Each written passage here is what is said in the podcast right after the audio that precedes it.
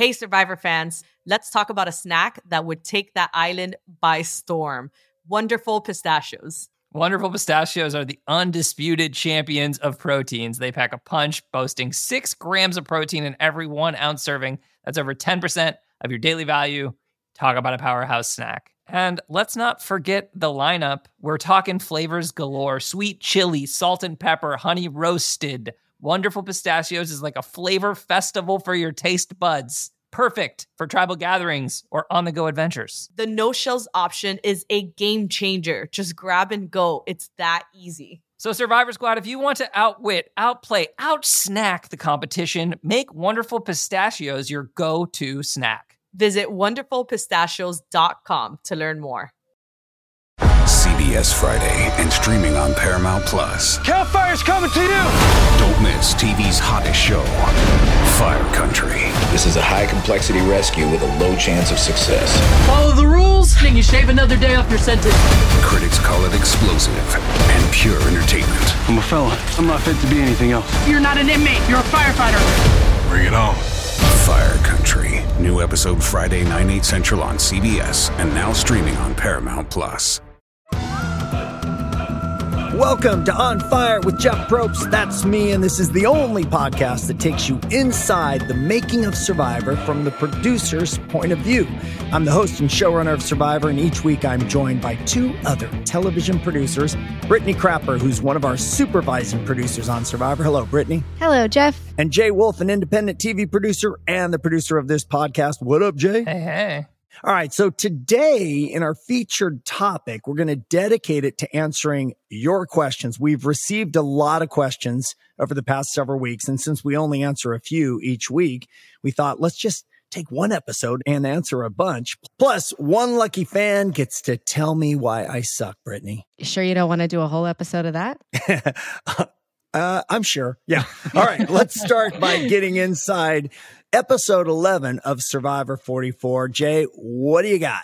Well, this was such an exciting episode, and I feel like at this point in the season, it gets so close to the final three. As a player or as a couch watcher, you start doing all this sort of mental math of like, okay, is this, right. this person going to do that, or this person going to go here? How does that change for the people on the production side?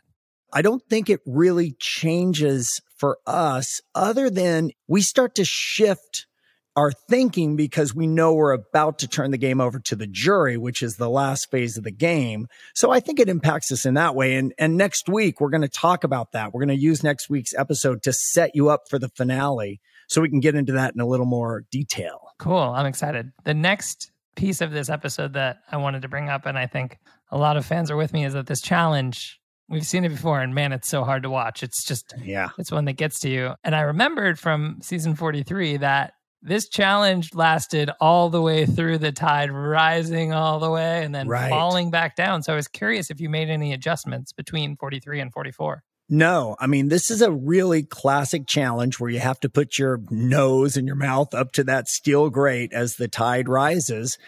Last year, I think, was a perfect storm. The right players on the right day, and that's the way it went. But we didn't change anything. We never anticipated that we would have the same result uh, we believe in the challenge and the way it's designed. Well, and you saw it because Yam Yam is so locked in that he doesn't even realize that he's won.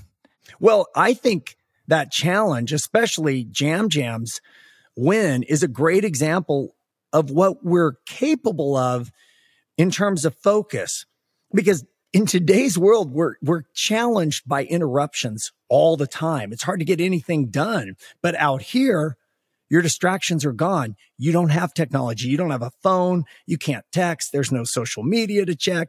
You don't have friends dropping by for a visit. You don't get any news or updates on anything. So once you settle in and you realize, okay, this is the way it's going to be for a while, you start to get your focus back. And you really saw that in Yam Yam. He was completely gone. He was in some sort of meditation somewhere else and it worked. He did something he never dreamed he could do. And he won one of the most difficult challenges we do on Survivor. Yeah, and he's physically shaking and he gets up out of the water and he hugs you and he's running this emotional spectrum. Yeah, that that speaks to the wear and tear physically and emotionally that contributes to that vulnerable state. You know, often right. when you interview someone like Yam Yam later about that same challenge, they won't remember a lot of the details because it's so overwhelming and they're totally depleted. Which always fascinates me that they really don't remember that they just won. Yeah, it's almost like they black out. Another really fun moment that happened later in this episode. I was curious, Jeff. Carolyn got mad at you at Tribal. Did that scare you? Uh, no, well, maybe a little, but I'm so I'm so glad you brought it up because here's my truth about Carolyn. This is why personally I relate to her. That spewing truth serum, that's how I want to be in my life. And I I mean it. I think my inner circle would say I'm close to that you know, because I will get a little corny and say everything I'm feeling and it's always positive and grateful and love. But even in those times, I will overstep and say too much and then go, ah, man, kind of regret that. Wish I could take it back. But Carolyn doesn't. She just lives by it. This is who I am every second. And that includes me. If she doesn't like something I say, I really admire that. Well, I loved this tribal council in total, and I walked away from it thinking, man, it was so satisfying to see that idol get played in the best way. And then a few minutes later, I thought about it and I thought, she didn't need to play the idol at all. they had the votes. well, that's true. It's interesting. If you actually go back and look at that, she originally wrote down Lauren, Carolyn did. And then she crossed it out and changed it to Danny.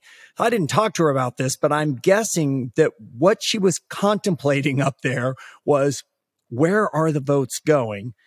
and what do I do with my vote and my idol? Because that had she stayed with her original vote, it could have easily been a three way tie with Carson, Danny, and Heidi. So the moral of that story is once again, if you're watching, you can play Survivor from the couch. But if you're playing, you must play within the war based on the information you have. Like John Nash said, every player must make their best move on the assumption that every other player is making their best move. So if Carolyn's information and deduction led to her believing that Carson was in trouble and she needed Carson's vote for her own game, then she must play the idol. Of course, you can roll the dice and sometimes you get lucky, but if you just go with pure strategy and no emotion, play the idol and survive to the next day with your alliance intact. All right, when we come back, an entire featured topic dedicated to your questions. Be right back. CBS Friday and streaming on Paramount Plus. Cal Fire's coming to you! Don't miss TV's hottest show, Fire Country. This is a high complexity rescue with a low chance of success. Follow the rules, and you shave another day off your sentence. Critics call it explosive and pure entertainment. I'm a fella. I'm not fit to be anything else. You're not an inmate, you're a firefighter. Bring it on. Fire Country. New episode Friday, 9, 8 central on CBS and now streaming on Paramount Plus. Welcome back to On Fire with Jeff Probst. Our featured topic, your questions. Jay, get us going. All right. Well, for today's episode, I have a fun surprise in that I have some of the questions as voicemails, but I'll read this first one. Hi, Jeff. Longtime viewer, first time emailer. How did you determine how much food the contestants need to survive? Is there a nutritionist on set? Love the show. Thanks, Brittany.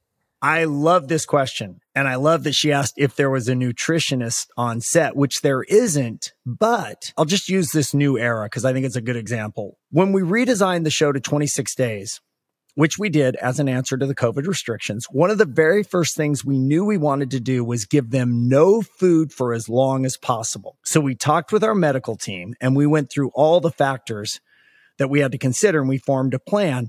So we knew going in how many days we were okay to have the players go without food before we introduced something like rice. And the truth is, you can go quite a while without eating. We get our energy from our stored sugars and you get that from carbs. So if you don't eat for a day or two, your body just uses that stored sugar and then you're okay for another day or two. And then you get low again and you get fatigue again. So when you finally run out of that glycogen, the body starts to burn the fat and that's where you get your energy. So what happens is after a few days of that, so you start out, you're starving, you go to your stored sugars, then that runs out. Now you start eating your fat. But after a few days, weirdly, your energy levels can actually return to a somewhat normal state because it turns out, as I learned from Dr. Joe, that fat is a great source of calories. You get twice as much per gram compared to carbs. And that's what they mean when they say ketosis. That's what's happening is you're burning fat instead of sugar. And that's why like people with a low amount of fat and athletes, they actually struggle more than someone Right. who comes in with more body fat because their bodies start eating their muscle to provide that energy. And someone who is say 20 pounds overweight easily has enough energy stored to last a month without eating. I love that you know that. I mean, this, Jay, this is how much we learn. And here's something else that I thought was fascinating is the person who has more body fat. If you put yourself into this situation, you're going to preserve your muscle mass. In fact, it might even increase. Like Boston Rob, I remember, I can't remember which season, but one season he came in and he was heavier and everybody's like, ooh, Boston Rob getting a little thick. No, Rob said, I'm planning on being here the whole time. So I want some fat that my body can eat. Smart, good thinking. All right. Well, here is question number two. Hey, Jeff and team. This is Kevin from Minnesota, and thanks for the great podcast. I've been enjoying it and have been a fan of Survivor since the very first episode. So here's my question What are the rules for the castaways? It seems like there must be some established boundaries.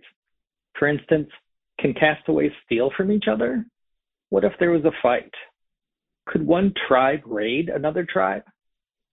Could someone have broken apart the birdcage to get inside without using the key? And has anyone ever broken the rules and what were the consequences? Well, Brittany, why don't you hit it philosophically how we approach this? Honestly, our overall philosophy is we want as few rules as possible. And we try to live by that even when unusual situations arise and we have to make a decision or like a judgment call. We always defer to do we have to be involved? If not, then we stay out of it. Same on challenges. Kirhoffer and I will go back and forth on nitpicky rules. I drive him crazy because I'll say, it doesn't matter. Let him figure it out. And of course, he's always right. It always comes out that he's like, I told you you should have told him. I just, I got authority issues, you know, I got my own stuff to deal with. But let's get into some of Kevin's specifics. Jay, let's play, uh, uh we're going to do a trivia game. I'm just going to ask you the question and you tell me. So Okay, great. is it okay to steal somebody's shoes or personal items? I think probably yes. Yes, it's a, it may not be a wise idea because it is a social game, but you could. Can you steal an idol or an advantage out of somebody's bag? That I think we talked about. That's a no. That's a no. And really the dividing line is if it's player to player, then yeah, you could burn somebody's shoes as people have done. But if it's production related, if we're involved, then the answer is no. It doesn't mean you can't look in their bag and see that they have one, but you can't take it. You also couldn't break into the birdcage, even though physically, of course, you could. And Kevin might even be able to put his hand through there, but that's not how it works. I mean, players are pretty cool about respecting the fact that this is what you can do and do it. And this is what you're not allowed to do. So please don't. Okay, here's question number three. Hi, Jeff. This is Karen from Winnipeg. If you haven't already planned to, I would love to hear an episode about the music of Survivor. It is so good. I personally have downloaded a bunch of challenge music and ancient voices, and I listen to them on my workout playlist to get me pumped up. Sometimes I'll even listen to them when I'm doing word puzzles to increase the intensity as prep for when I get on Survivor. I'm loving the pod. Thanks. Bye. I love that. I and I've heard that from other people that the music is inspirational when you're working out. So Survivor's history of musicians is it started with two composers, David Vanacore and Russ Landau. Russ Landau is who wrote Ancient Voices. Russ is no longer with the show. So for the past many years, it's been Vanacore's show. And he's written thousands of cues over the years. So that challenge music you're listening to most likely is from Vanacore. And we have this library now and we use that for most of our scenes, but he also scores a scene as well. So anytime Vanacore is watching the finished cut and he's now doing a pass, they're, they're doing a spotting session and they're going to look for music cues. Vanacore can say, let me score that. I know what to do there. And that means you would get fresh new music written specifically for that scene. And David also goes to location and gets lots of local music and musicians and singers, which is Yeah. so cool. Um, like with Fiji, whenever you hear those tribal voices or yells or singing, those are local Fijian musicians that Vanacore finds out there. And what's fun is he will send us a little video. We'll be shooting and he'll be in a small recording studio somewhere in Fiji. And he's got this group of singers and literally you'll hear like the most melodic sounds and they'll sing together. They'll have like a little chorus or it'll be whoa, whoa, whoa, whoa, whoa, whoa. And it just, it's crazy cool. And then you hear them layered into the score and it, you know, it gives you goosebumps. And another thing that I think was really cool, just to add myself into this, is that Vanacore then also wrote the music for this podcast, which I think was really great. And just bragging on a 19 year old who lives in the same home I live in, that screaming rock guitar is Michael Gosselaar. That was very fun. Every time I hear it, I love knowing he recorded that in our home in his little music studio. All right, here's the next question, and it's from Vaughn. And he asked, Hi, Jeff and Brittany, but mostly Jay, because you'll read this, which I did. My roommate and I rewatch old seasons to stay entertained between new episodes of 44, and we just finished season four, Survivor Marquesas. The season finale is similar to all the others. You walk out of tribal and start heading towards the beach, but this time you get into a helicopter. Oh, then the yeah. helicopter flies to New York City. Then we get a Yep. long shot of the Statue of Liberty. Then the helicopter lands and we get this super long, super weird scene of you taking a taxi ride, which includes shots of you and the driver, as well as aerial shots of New York. Then the taxi drops you off at Central Park for the live finale. And I just need to Yep. know why did this happen? Whose idea was it to make a five minute long montage to transition you from the Marquesas Islands to Central Park? And a follow up Why did Rosie O'Donnell host the reunion? The whole situation made us cackle, but left Oh, us with so many I questions. Thank you. Great question from Vaughn. There's a lot here. It started in the early seasons. We did this really cool transition from location like Africa to our studio in either LA or New York. And we did them live. And I got to say, they were pretty good. We matched it so that you didn't realize we had cut from tribal council on location to tribal council in a studio even having the players dressed the same and everything. So it was really cool. And at the time, I was super impressed. It was Mark's idea, and that the teams pulled it off really blew me away. Then we started thinking, well, what else could we do that would be fun? So we started having these ideas where, well, what if it was funny how you had to get the votes back to America? So the one that Vaughn is talking about, I remember shooting it and I remember being on that helicopter in New York was pretty cool because I'm hanging out the, the side of it and you're flying through the buildings in New York and the cab driver was a friend of mine, still is, Rich Bogle. That was just an inside joke. I've had as many of those on the show as I can. Anytime somebody says an opportunity and I see a place to put something in for me, I do it. So Rich, I just said, Hey man, do you want to, we're going to do this live transition. You want to drive the cab? So that's why we talked and why it looked so weird. Cause it was weird. It made no sense, but we did it because we thought it was fun. And 20 years ago, it was fun and a lot of people got a kick out of them, even though Vaughn said it made them cackle. A lot of people still ask me, when are you going to do more of those? Cause we did several for many years. I remember the Amazon. I loved that one. the Amazon. Okay. I jet skied out of the Amazon in the Rio Negro with crocodiles on both sides of the water. And the joke was, It was great. yeah, I, I jet skied all the way from the Amazon. And then we cut to me in the Hudson River in New York. and I'm still on my jet ski. But what was really memorable about that was we were all still recovering from 9 11. It was still very present. And so on the jet ski, I go past the Statue of Liberty and I stop and we take a moment. And I am getting goosebumps right now because I remember where we were in the studio when we did that in New York in David Letterman's studio. And I'm backstage and I hear the audience react to seeing the shot. And it was instant and thunderous applause. And it was about patriotism. And it was a reminder that we're all, you know, this country that's trying to heal. And I felt so cool to be a part of that. The downside of that shoot was I was in the Hudson River for like seven hours and I, I had moderate hypothermia when I got out. I'm not kidding. What? I was frozen. I was in my hotel room for like two days and my feet were thawing the entire time. They were like rocks because all I had on was my shirt and my pants. and some shoes. Your island clothes. My island clothes because Mark's like, it's got to be authentic. That water was freezing, but that was a very fun one. I still love seeing it. How about Vanuatu? Oh, Vanuatu, the bit was I was going to skydive with the votes. So I go out to a place in California and I start training to skydive. And one of the things when you know you're going to do a solo jump, which is what I was going to do, is they start you that way from the beginning. So you don't do a tandem jump where you're on their back. So my very first jump was alone. Wow. And the way they do it is they have two people with you. One person goes out first, then you jump, and then the next person jumps. So they're bookending you and they're so talented. They literally are like birds. They can go fast or slow. And, they, you know, so you're never really Right. in trouble because they can grab you and save you. So when you skydive, they tell you to do two things. Check your altimeter, which is how high up are you?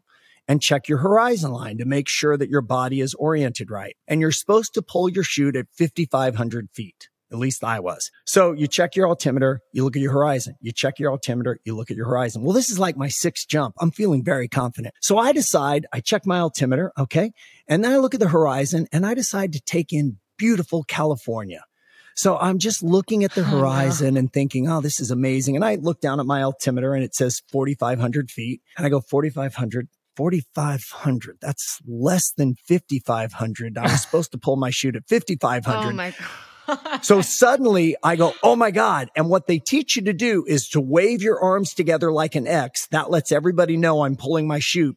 And then they tell you very specifically when you reach back to pull your chute, when you grab it, punch out to make sure none of your clothing gets tangled up. So I reach back and I punch out and my chute goes up. I'm like, oh, thank God. Then I look at my chute and the next thing they teach you is to ask yourself two questions. Is it there? Meaning, is your parachute above your head? And is it, is it so. square? Is it square? Is it there? And is it square? I look up, is it there? Yes. Is it square? No, meaning it doesn't have four points. It has not Uh, opened. This is no No. lie. All I could remember was they said in that case, scissor kick. So I'm at 4,400 feet. I'm quickly getting close to the ground and I scissor kick and the chute opens. Boom, boom, boom, boom. And it's great. And I adjust and I land and I get to the bottom and I see one of my instructors and his sweatshirt is covered in this brown stain. And I say, Oh man, you're not going to believe what happened up there. And he goes, I'm not going to believe. He goes, Do you know what happened? Uh, no. What happened? He goes, I'll tell you what happened. You locked in on your horizon, man. You were really locked in, so locked in that you missed your time when you were supposed to pull the chute. So I came in to pull your chute for you just as you reached out and punched with it. And I hit him in the nose and he said he had a brownout. He said for a second I passed out, but then I came back and he's so good. He still beat me to the bottom and was waiting. And Oh I am now goodness. shaking. And Brittany, I said, I'm done. And he goes, Oh, no, no, no. We're going up right now. And right now, as I'm telling you the story, my palms are sweating. It happens every time I tell my this story. My palms are sweating. My palms are sweating. I'm reminded of how scary it was to go back up. And the entire time, all he did, this guy was so good to me. He said, tell me again. I go, okay, I'm going to step out. I'm going to look out. I'm going to jump off. I'm going to check my altimeter. I'm going to check the horizon. I'm going to check my altimeter at 5,500 feet. I'm going to do the X. I'm going to punch out. I'm going to land.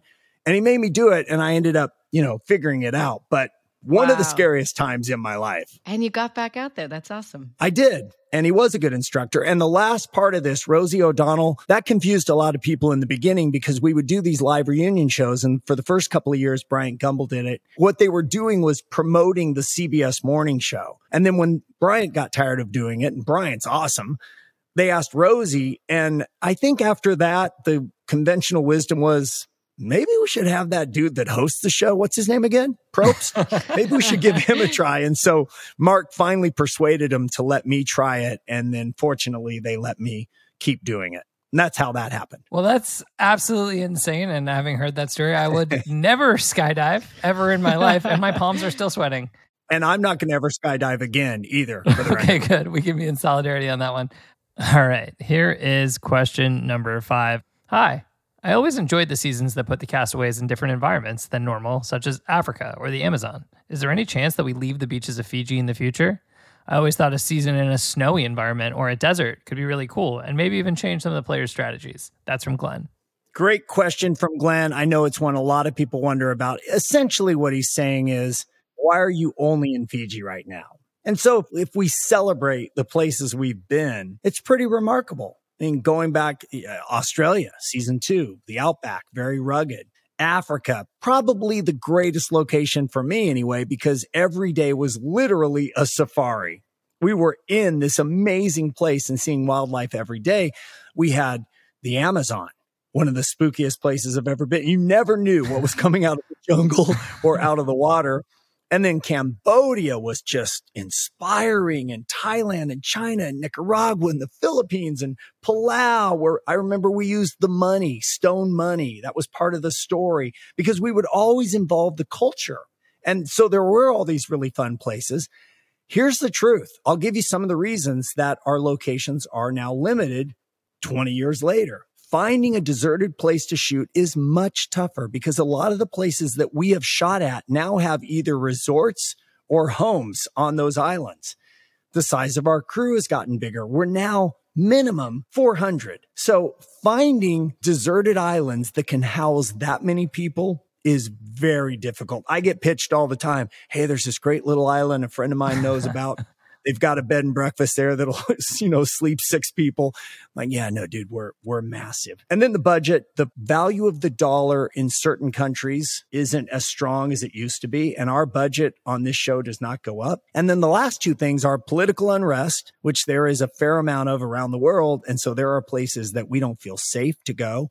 And there are places that we wouldn't feel comfortable supporting. And then the environment. I mean, the extreme weather. I, am not going to get into a debate on global warming. I can only say something's changing because the storms are intense and that has knocked out a few locations as well. So, Brittany, why don't you weigh in on the, the other thing Glenn asked about is a cold environment, which people do pitch mm. as something they think would be interesting. What do you think? I mean, personally, that's just, I don't think that's our show. I feel like that right. just is an entirely different design. You know, we we want people to live in the elements, but we're also playing a game. I feel like living in winter elements on its own, like that's its own yeah. game and it's just yeah, a different show. That's where we always come down is that it's hard on the gear, but it's also you want to bundle up when you're cold. You don't want to go right. spearfishing. And I just want to finish by saying even though we're still in Fiji, it's pretty spectacular out there. I mean, the water is amazing. You can go down 30 or 40 feet in terms of clarity. And they have these gorgeous islands and the weather's really good and base camp's great. And we have an amazing relationship with the government, which is very important because I'll tell you, there were some places we've been where you didn't know if you were going to get out of there. Like, were they going to, you know, hold you for a ransom? Like, we want extra money before we let you leave and take your tapes or whatever the deal was. So I'm grateful every day that we have a partnership with Fiji. And if you're looking for somewhere to visit on a vacation, depending on what you want, Fiji is spectacular. Okay, here's question number six. Hey, Jeff. Christian here from San Francisco. And I'm wondering, do you have a favorite catchphrase? Mine is, let's get it on. All right. First of all, I'm going to acknowledge it's a little weird for me to be talking about my catchphrases, but I'll power through. okay. I think it's interesting that Christian put let's get it on because I, I wouldn't even have put that in there, but I do realize now that I say it a lot and now I'm probably going to say it always. um, some, the ones I really like, let's see, my favorite, I think my favorite is probably got nothing for you. And the reason is I like, I just like the word nothing, not nothing. So I like that. And yeah, not you. But I know where it came from. And it came from me adopting a somewhat dismissive attitude at a certain point in the series where I was like, hey, man, if you can't figure out how to win, I certainly don't have anything to help you. So get your stuff and get out of here. You know, that's where it came from. But, but right alongside it is the good natured, I'm just ribbing yes, I mean it. Yes, you suck, but I'm just I'm just giving you a hard time. So I think that's my favorite. What? You, how about you, Britt? Is there one that you hear that you like having in the show? Yeah, I mean, I think since doing this podcast and learning the backstory, I got to say, "the tribe has spoken" might be my new I, favorite. I didn't even think of the tribe has spoken as a phrase. Oh, I know why. Because I didn't write it. That's why. it's, it's not on my list. That's a markism. Um, I will say one funny little inside joke is on the hats that I wear on the show, the interior, the lining has all those phrases on the seam. No way. Yeah. And Peter Geist, who used to be a producer on our show, his mom, Leslie Geist, designed these hats. And I think it was her idea to say, why don't we take all those phrases and it'll be your little secret? It'll just be in the interior of the hat. So whenever I'm confused, I just take my hat off and I go, oh, that's right. Want to know what you're playing for? Oh, all right, Jay, let's take a quick break and then we'll get to more of your questions. This is On Fire with Jeff Probst.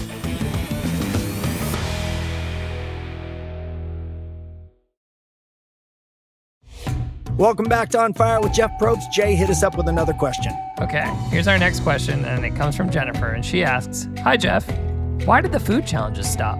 I remember in the earlier seasons they would eat bugs and other gross things. Will you bring them back?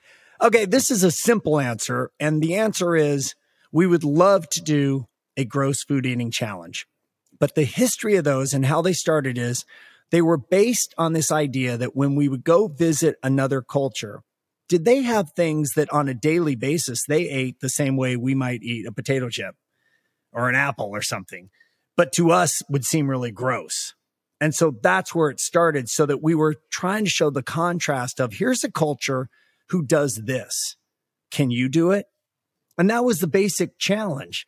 And when we ran out of locations that had that kind of a, an element to it, we tried to do a generic gross food eating thing and we put a bunch of things in a blender and we made a smoothie and it just didn't satisfy me anyway because there was no real point to it. And so it's weird that that Jennifer asked this question because in anticipation and preparation for for Survivor 45, I actually wrote our executive team and said, "Can we look into what would be required to get balut from Asia and get some grubs and fly them to Fiji.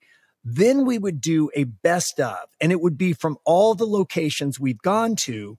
You're going to now be tasked with trying to eat these foods. And that felt like it would work. Turns out you can't ship those things from one country to another, I'm sure for very good reasons. So safe to say, Jennifer, that the gross food eating for the moment is dead.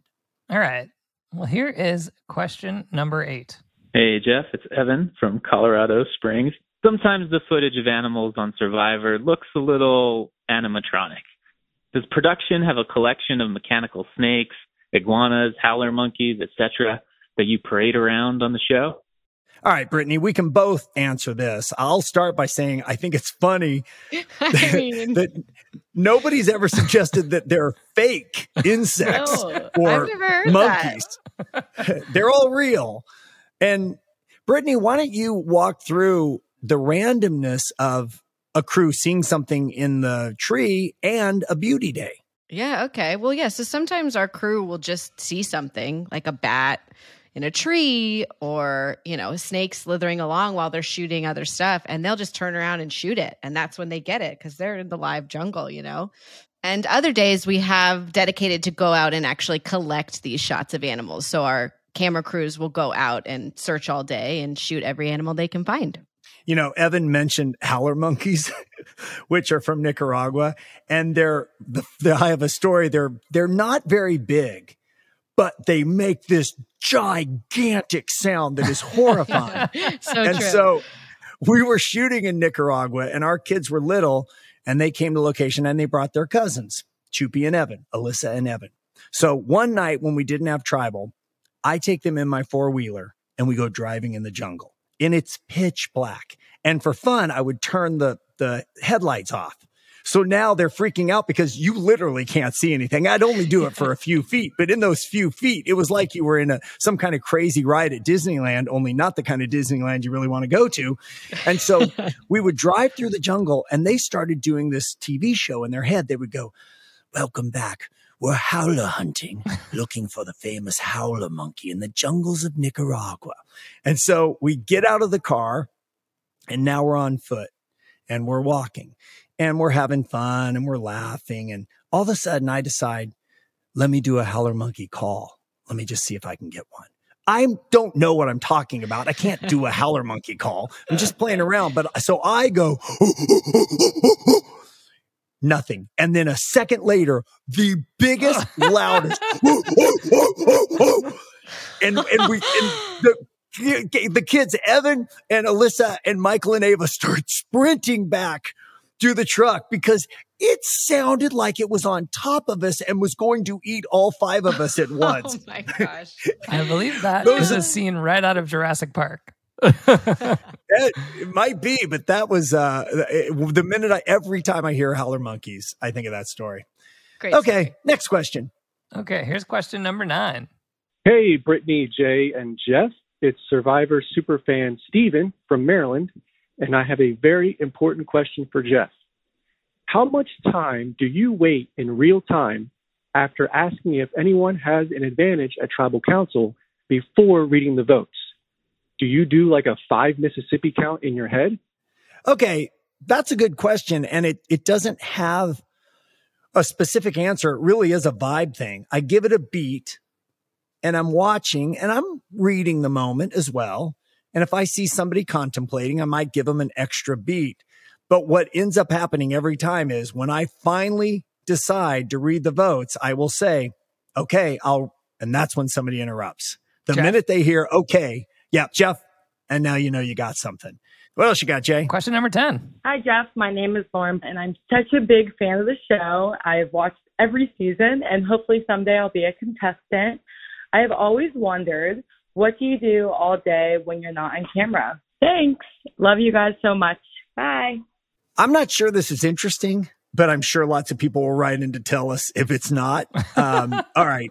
Here's a run through of my day. Uh, I wake up typically around 5:30. I have some coffee. I look at what is planned for the day, even though I looked at it the night before and I've been looking at it for the last month, but I still, I just refresh like, okay, what are, what are we doing today? And then usually we'll have a challenge. So I'll do my little prep, which means, of course, which shirt and hat am I going to wear? Uh-huh. and then we shoot the challenge. And then our schedule is really good because we can come back, everybody can come back and grab lunch. And then we usually have a rehearsal in the afternoon. We might also have a test block either in the field or sometimes we'll go back to art department and it'll really be rough. Like literally just one piece of the challenge in the middle of the runway we talked about. And we'll look at that. And then we could easily have a creative meeting after that where we might sit in the challenge department and brainstorm how we're going to do something. And then we prepare for tribal, we shoot tribal and we're usually done around 930. So sounds like a pretty simple, little easy day you got there. Yeah, then hopefully you get some sleep after that. Yeah, I mean, Brittany can attest. Eh, I'm not trying to make that sound like it's some arduous day. It's just you're not here to do anything other than work. You know, that's what we do when we're here. So we do get up and we go hard and then we sleep and then the show's over and we're super proud and we put another season on and then we come back and we do it again. Let's get another question in. Okay, our next question comes from Jimmy. He asks Hey, Jeff, would you ever consider having a season full of contestants who were voted out first or otherwise left too early to really showcase their potential? I would really love to see Francesca finally get a chance to not get voted out first. All right. I get this idea pitched as much as any other idea. And I think it sounds more fun than it might actually be. And here's why. The truth is we do have some amazing players who were voted off 1st I'm not sure we have enough for an entire season. You'd be going back a lot of years. It's very unlikely the average fan would remember every first off player. And they were first off in some cases for a reason, you know, that for whatever reason, the tribe didn't want them around. And secondly, from a marketing standpoint, here would be your ad campaign.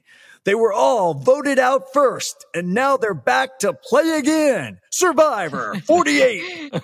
I don't know, but I have an idea off Jimmy's idea. Britt, if you, if you were going to do this, would it improve it if it was one tribe of say first offs versus one tribe of runner ups? So now you have Ah. people who barely got their feet wet versus people who made it all the way to the end. And the one thing they have in common, they didn't win. Is there anything there? I mean, definitely more interesting than a full season of people who couldn't make the cut. But Yeah, I think in some cases, to Jimmy's point, you did have people who got voted out first and you wanted to see them play, but I imagine that doesn't fill a whole season. And so I love the idea of a never won season. Not that I would call it that necessarily, but it'd be fun to watch. Yeah, Jay, what would you call it? Let's see. Let's show. Let's see how easy it is to come up with a name for a season. Survivor 47. Winning isn't everything. All right, next question. All right, question number 12. Hey, Jeff. It's Jen from Berkshire, Mass. I just have one question. Can we please get the intro back? I miss the simple things in life. I love the main title opening. Yes. I love it. I okay, here's the only reason it's not in the show is that no show today other than big prestige shows like Succession or you know a Game of Thrones type of show, nobody has a main title longer than about 7 seconds if that. And the reason is at least on network broadcast television, you only have so much time. So you're going to dedicate an entire minute which doesn't sound like much, but I'm telling you, in one minute on an episode of Survivor, the entire game can change. That's how oh, much screen time it is. So here's the thing, Jen. Yes, we'll put it on the board. Yes, we'll try to find a way to do some version of it with the asterisk that we may never do it again, just based on time. Jen, I'm on the sidelines and I got your back. I'll be putting in the word for you from over here. And Brittany is the same producer who will then be calling me to say, Hey, man, I think we got to cut the main title. I have this one last scene I can't fit in. Well, speaking of based on time, we have reached our final question of the episode, and that is this one. Hi, Jess. This is Brooklyn. I'm from Utah. So, once upon a time, we had these magical things called live finales. um, I'm wondering if they will ever come back. Did they die? What happened? I need to know. Thank you. Loving the podcast. Bye. Uh, yeah, okay. No disagreement. Live finales are a lot of fun. And I'll, I'll give you some of the, off the top of my head, some of the pros, some of the reasons they're fun. Great energy. It's a really fun night. There are lots of people want to come. Tickets are very hard to get, very limited space. And doing that final episode with a live audience watching it is so fun. Brittany's been there. You're sitting backstage and you are seeing it play on a monitor, but then you hear the audience in the studio going, no, boo, yay. It's, it's really cool. And we've had some great live moments at those finales. In Survivor All Stars, Jerri Manthey got upset, walked off stage. Uh, in All Stars, Rob proposed to Amber.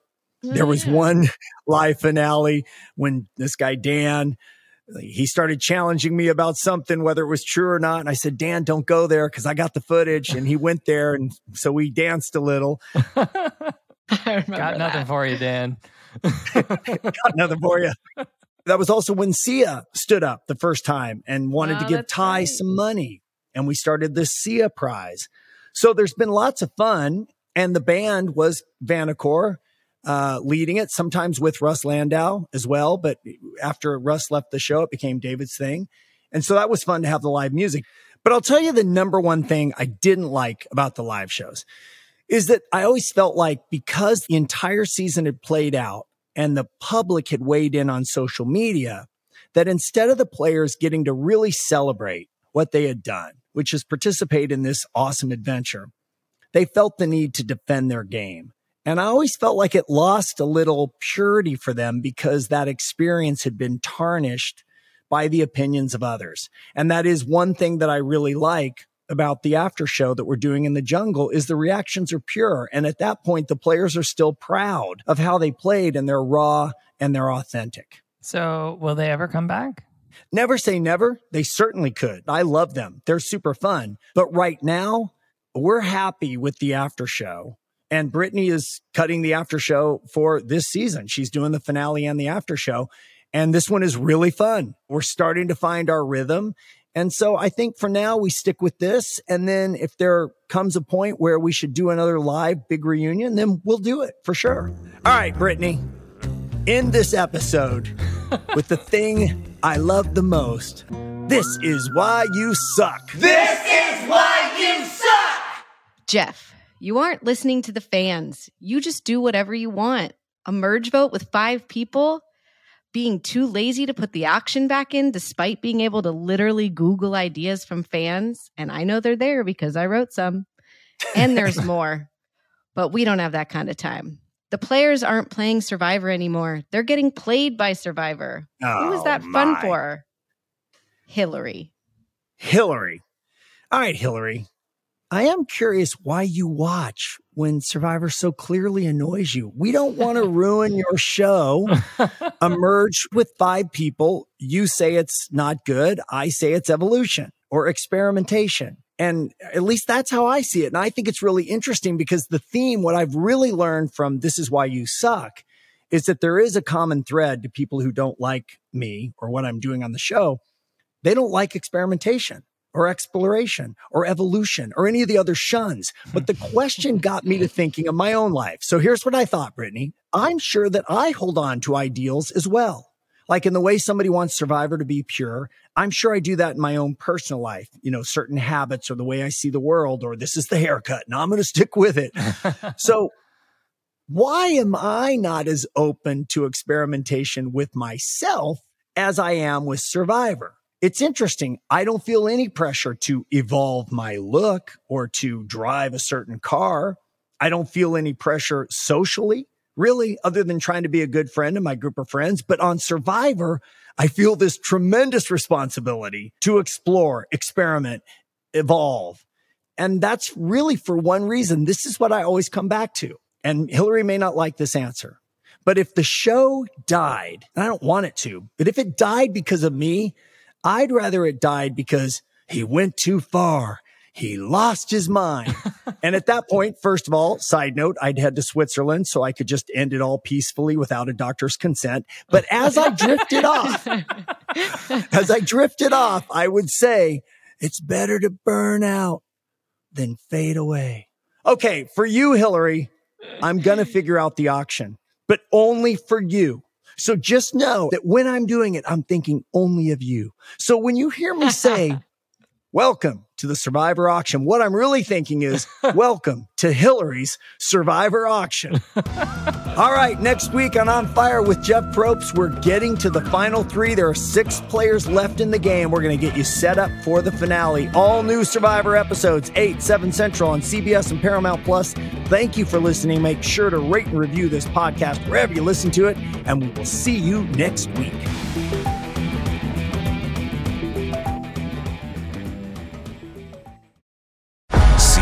Friday and streaming on Paramount Plus. Cal Fire's coming to you! Don't miss TV's hottest show, Fire Country. This is a high complexity rescue with a low chance of success. Follow the rules, and you shave another day off your sentence. Critics call it explosive and pure entertainment. I'm a fella. I'm not fit to be anything else. You're not an inmate, you're a firefighter. Bring it on. Fire Country. New episode Friday, 9, 8 central on CBS and now streaming on Paramount Plus.